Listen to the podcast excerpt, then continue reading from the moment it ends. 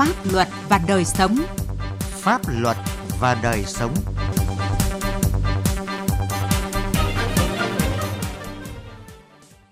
Xin kính chào quý vị và các bạn. Chương trình Pháp luật và đời sống hôm nay có những nội dung sau. Phát huy vai trò của nhân dân trong đấu tranh phòng chống tham nhũng. Yên Bái xuống tận thôn bản để nâng cao hiệu quả công tác phòng chống tội phạm mua bán người. Lạng Sơn tăng cường bảo đảm hành lang an toàn giao thông. Pháp luật đồng hành.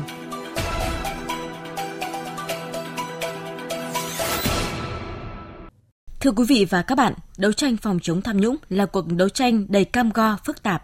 Do đó, để đấu tranh phòng chống tham nhũng có hiệu quả, cần phát huy sức mạnh của cả hệ thống chính trị, trong đó có sự tham gia tích cực và quan trọng của các tầng lớp nhân dân. Tuy nhiên, để người dân phát huy được tinh thần trách nhiệm trong phòng chống tiêu cực tham nhũng thì cần phải có đảm bảo về mặt cơ chế pháp luật cũng như nâng cao tinh thần trách nhiệm của các cơ quan có thẩm quyền trong việc tiếp nhận xử lý thông tin về tham nhũng do người dân cung cấp. Tiến Anh, phóng viên Đài Tiếng nói Việt Nam có bài đề cập.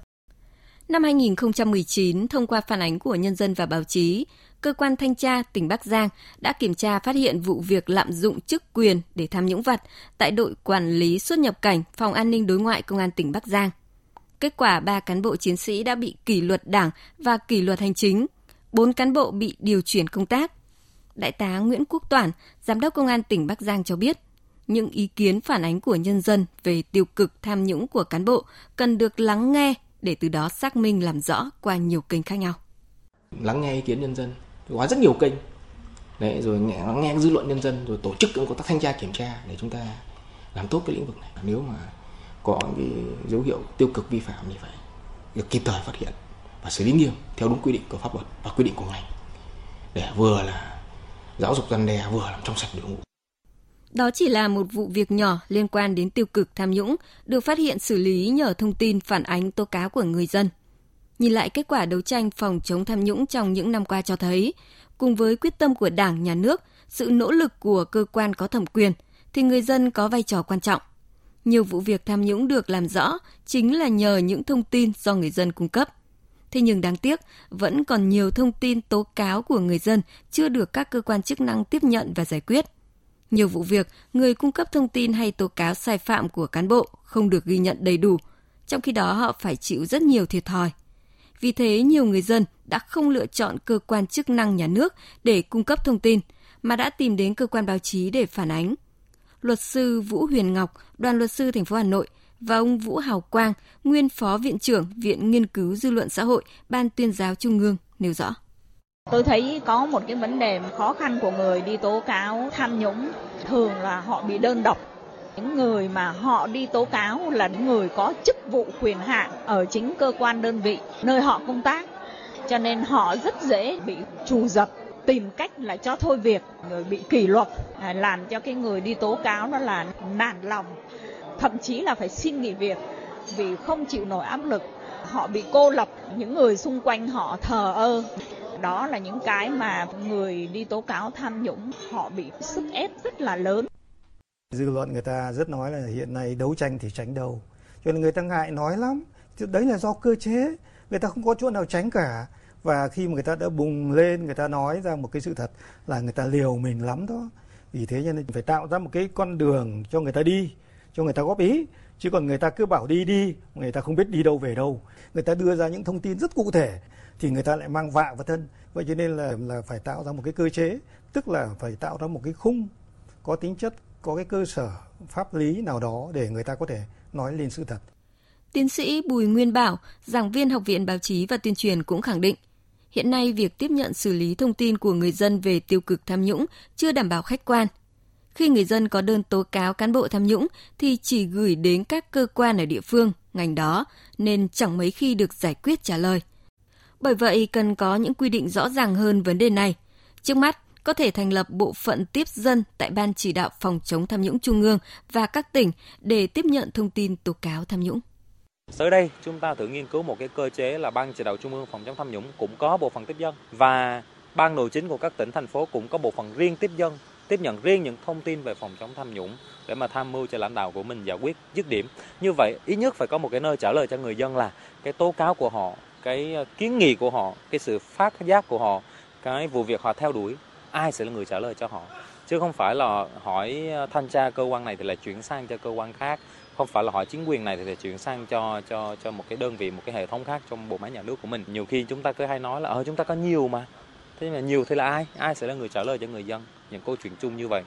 Cho nên phải thoát cái tư duy là người dân họ chỉ khiếu kiện những vụ việc riêng liên quan đến lợi ích của họ. Có nhiều người họ cũng có tính cộng đồng rất là cao. Nếu như mà không giải quyết được những cái sự việc đó thì họ trước tiên phải chịu cái trách nhiệm về việc đó là họ chưa có câu trả lời thỏa đáng cho người dân.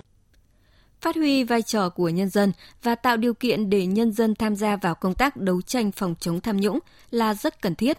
Có như vậy, cuộc chiến chống tham nhũng mới mang lại nhiều kết quả.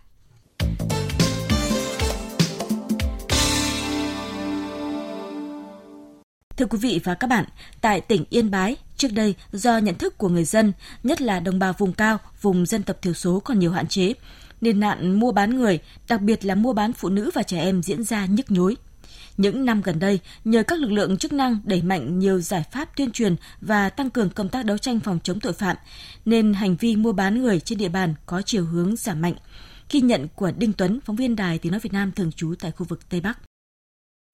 Xuống tận thôn bản để tuyên truyền về phương thức, thủ đoạn thực hiện hành vi mua bán người của các đối tượng tội phạm là một trong những hoạt động thường xuyên của Thượng úy Triệu A Lử, Phó trưởng Công an xã Lao Chải, huyện Mù Cang Chải, tỉnh Yên Bái cùng các chiến sĩ công an xã. Thông qua những buổi tiếp xúc, nói chuyện gần gũi với bà con dân bản, các chiến sĩ đã nâng cao nhận thức, tinh thần cảnh giác cho người dân để tránh bị lừa gạt, dụ dỗ. Thượng úy Triệu A Lử, Phó trưởng Công an xã Lao Chải chia sẻ. Tổ chức tuyên truyền cho bà con nhân dân để nâng cao ý thức về chấp hành pháp luật cũng như là cái tác hại, cái hậu quả của việc xuất cảnh trái phép và những hành vi mua bán người, để từ đó là bà con cũng nâng cao cảnh giác đối với các hành vi đó. Xã Lao Chải, huyện Mù Cang Chải có 100% đồng bào Mông sinh sống. Những năm trước đây, lợi dụng nhận thức của người dân còn nhiều hạn chế, các đối tượng tội phạm đã sử dụng nhiều thủ đoạn lừa gạt, dụ dỗ như hứa hẹn tìm một công việc tốt, nhẹ nhàng nhưng thu nhập cao, hay tán tỉnh, lợi dụng mối quan hệ tình cảm yêu đương để lừa đưa nạn nhân sang nước ngoài. Có trường hợp đối tượng phạm tội lại chính là người nhà của nạn nhân. Ông Giàng A Vàng, Bí thư Đảng ủy xã Lao Chải, huyện Mù Cang Chải cho biết, thời gian gần đây nhiều đẩy mạnh tuyên truyền, vận động nên ở xã không có trường hợp nào bị mua bán. Công tác tuyên truyền mọi đường lối chủ trương của Đảng, chính sách pháp luật của nhà nước cho bà con nhân dân thì đến thời điểm này là cũng đã có những cái chuyển biến rõ nét, cái nhận thức của bà con nhân dân không chuyển biến. Bà Sùng Thị Mỹ, Chủ tịch Hội Phụ nữ huyện Mù Cang Chải cho biết, nạn nhân của tội phạm mua bán người ở mọi độ tuổi, bao gồm cả phụ nữ, nam giới, người già và trẻ nhỏ, nhưng nhiều nhất là trẻ em và phụ nữ không có công ăn việc làm, thu nhập thấp, điều kiện kinh tế khó khăn, nhẹ dạ cả tin và sức chống cự, phản kháng yếu ớt. Hàng năm, Hội Liên hiệp Phụ nữ huyện xây dựng kế hoạch chỉ đạo 14 xã thị trấn tuyên truyền sâu rộng đến toàn bộ hội viên của các chi hội và tuyên truyền với nhiều hình thức như là sân khấu hóa, rồi là sinh hoạt chi hội, rồi lồng gắn trong các cái buổi tọa đàm mùng 8 tháng 3, 20 tháng 10 và thành lập một số các câu lạc bộ phụ nữ với pháp luật, câu lạc bộ phòng chống mua bán người. Sau cái tuyên truyền thì cái nhận thức của chị em về công tác phòng chống mua bán người cũng đã được nâng lên rõ rệt. Thượng tá Lương Nhân, Phó trưởng Công an huyện Mù Cang Chải cho biết, Công an huyện Mù Cang Chải đã triển khai nhiều giải pháp để ngăn chặn. Nhờ đó mà 2 năm qua, trên địa bàn huyện chưa xảy ra vụ phạm tội nào liên quan đến mua bán người. Áp dụng đồng bộ các biện pháp phòng ngừa nghiệp vụ xã hội, đấu tranh phòng chống mua bán người, trong đó đặc biệt chú trọng công tác tuyên truyền về các quy định pháp luật liên quan đến mua bán người, các phương thức thủ đoạn hoạt động của tội phạm mua bán người với nhiều nội dung, hình thức tuyên truyền đối với chị em phụ nữ và học sinh, đặc biệt là học sinh nữ, các đối tượng dễ trở thành nạn nhân của mua bán người. Trong toàn tỉnh Yên Bái, thống kê giai đoạn 5 năm gần đây, các lực lượng chức năng thuộc Công an Yên Bái đã điều tra 25 vụ với 64 bị can về mua bán người, tiến hành khởi tố 22 vụ với 61 bị can. Cùng với đó, đã tiếp nhận, xác minh, trao trả 361 nạn nhân, phối hợp với các ngành có liên quan thực hiện chế độ hỗ trợ ban đầu theo quy định của pháp luật đối với 42 trường hợp và thực hiện các biện pháp bảo vệ nạn nhân, người chưa thành niên đi cùng với nạn nhân và người thân thích. Thực tế cho thấy, tội phạm mua bán người diễn biến ngày càng phức tạp với các thủ đoạn rất tinh vi, khiến người bị hại không xác định được mình bị bán hay đối tượng bán mình là ai. Đặc biệt, thời gian gần đây, nổi lên tình trạng lừa đảo, buôn bán người sang Campuchia vô cùng phức tạp. đối tượng sử dụng các mạng xã hội như Zalo, Facebook để làm quen với người bị hại, sau đó lừa gạt những người nhẹ dạ cả tin để bán qua biên giới. Đại tá Đặng Xuân Quỳnh, Phó Giám đốc Công an tỉnh Yên Bái cho biết. Bộ Công an sẽ tập trung quyết liệt chỉ đạo các đơn vị nghiệp vụ của bộ cũng như là công an các địa phương phối hợp với các bạn để đấu tranh triệt phá. Bên cạnh cái phòng ngừa xã hội là tuyên truyền cho người dân, đặc biệt là người thanh niên không thể có một cơ hội kiếm tiền nó dễ dàng như vậy được. Để đấu tranh phòng ngừa đối với tội phạm mua bán người thì ngoài công tác tuyên truyền, đấu tranh phòng chống tội phạm, các địa phương ở Yên Bái cũng cần có nhiều hơn nữa các giải pháp thúc đẩy phát triển kinh tế, nâng cao đời sống vật chất và tinh thần cho người dân vùng cao, để từ đó không có kẽ hở cho tội phạm buôn bán người lợi dụng.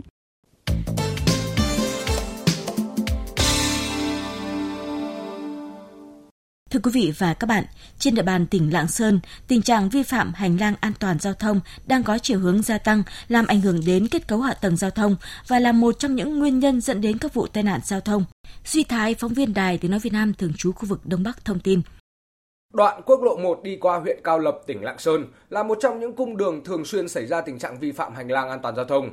Đoạn đường này chỉ dài khoảng 2 km nhưng có tới hàng chục điểm tập kết vật liệu xây dựng, chủ yếu là cát, sỏi, gạch, đá, tràn ra mép đường gây khó khăn cho các phương tiện tham gia giao thông. Một trong những nguyên nhân chính dẫn đến tình trạng này là sự thiếu thống nhất, đồng bộ trong xử lý vi phạm giữa cơ quan quản lý công trình và chính quyền địa phương. Ông Dương Công Vĩnh, trưởng phòng kinh tế hạ tầng huyện Cao Lộc đánh giá.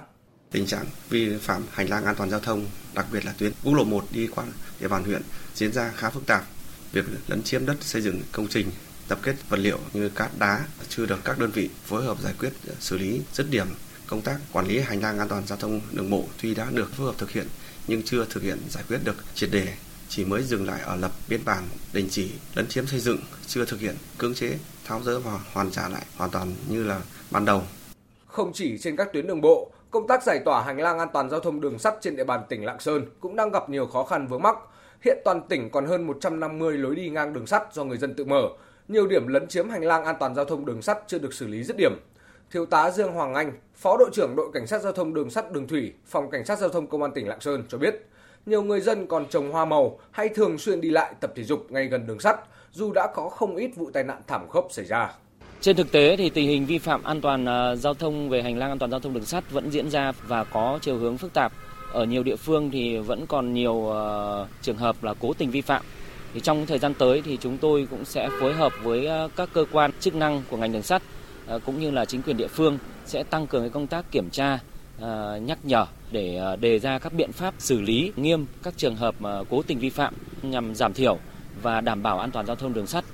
Trong kế hoạch triển khai công tác đảm bảo trật tự an toàn giao thông 6 tháng cuối năm, Ban An toàn giao thông tỉnh Lạng Sơn cũng đã đề ra nhiều giải pháp cụ thể, trong đó yêu cầu Ủy ban nhân dân các huyện, thành phố xử lý quyết liệt tình trạng lấn chiếm vỉa hè lòng đường trên địa bàn, tuyến đường thuộc phạm vi quản lý. Ông Nguyễn Thành Long, Phó Chánh Văn phòng Ban An toàn giao thông tỉnh Lạng Sơn cho biết. Đề nghị các cơ quan đơn vị của đội chức năng tăng cường các tuyên truyền, nâng cao ý thức chấp hành pháp luật của các tổ chức cá nhân như nhân dân trên địa bàn. Chúng tôi đề nghị Ủy ban nhân dân các huyện, thành phố tiếp tục chỉ đạo các lực lượng chức năng và chính quyền địa phương triển khai thực hiện nghiêm túc, quyết liệt kế hoạch giải tỏa hành lang an toàn giao thông đường bộ, đường sắt để đảm bảo trật tự an toàn giao thông trên địa bàn. Bảo đảm hành lang an toàn giao thông đường bộ, đường sắt cần sự vào cuộc đồng bộ của nhiều cấp, nhiều ngành và toàn xã hội. Chính vì vậy, cùng với việc kiên quyết xử lý nghiêm các trường hợp cố tình chiếm dụng hành lang an toàn giao thông làm nơi buôn bán, kinh doanh, tập kết hàng hóa hay phơi nông sản, các địa phương, ban ngành của tỉnh Lạng Sơn cần làm tốt công tác tuyên truyền đến người dân về quy định đảm bảo an toàn giao thông bằng hình thức phù hợp, nội dung dễ nhớ, dễ hiểu, đặc biệt là với đồng bào các dân tộc thiểu số trên địa bàn. Chương trình Pháp luật và đời sống hôm nay xin dừng tại đây. Chương trình do biên tập viên Quang Chính biên soạn. Xin chào và hẹn gặp lại quý vị trong các chương trình sau.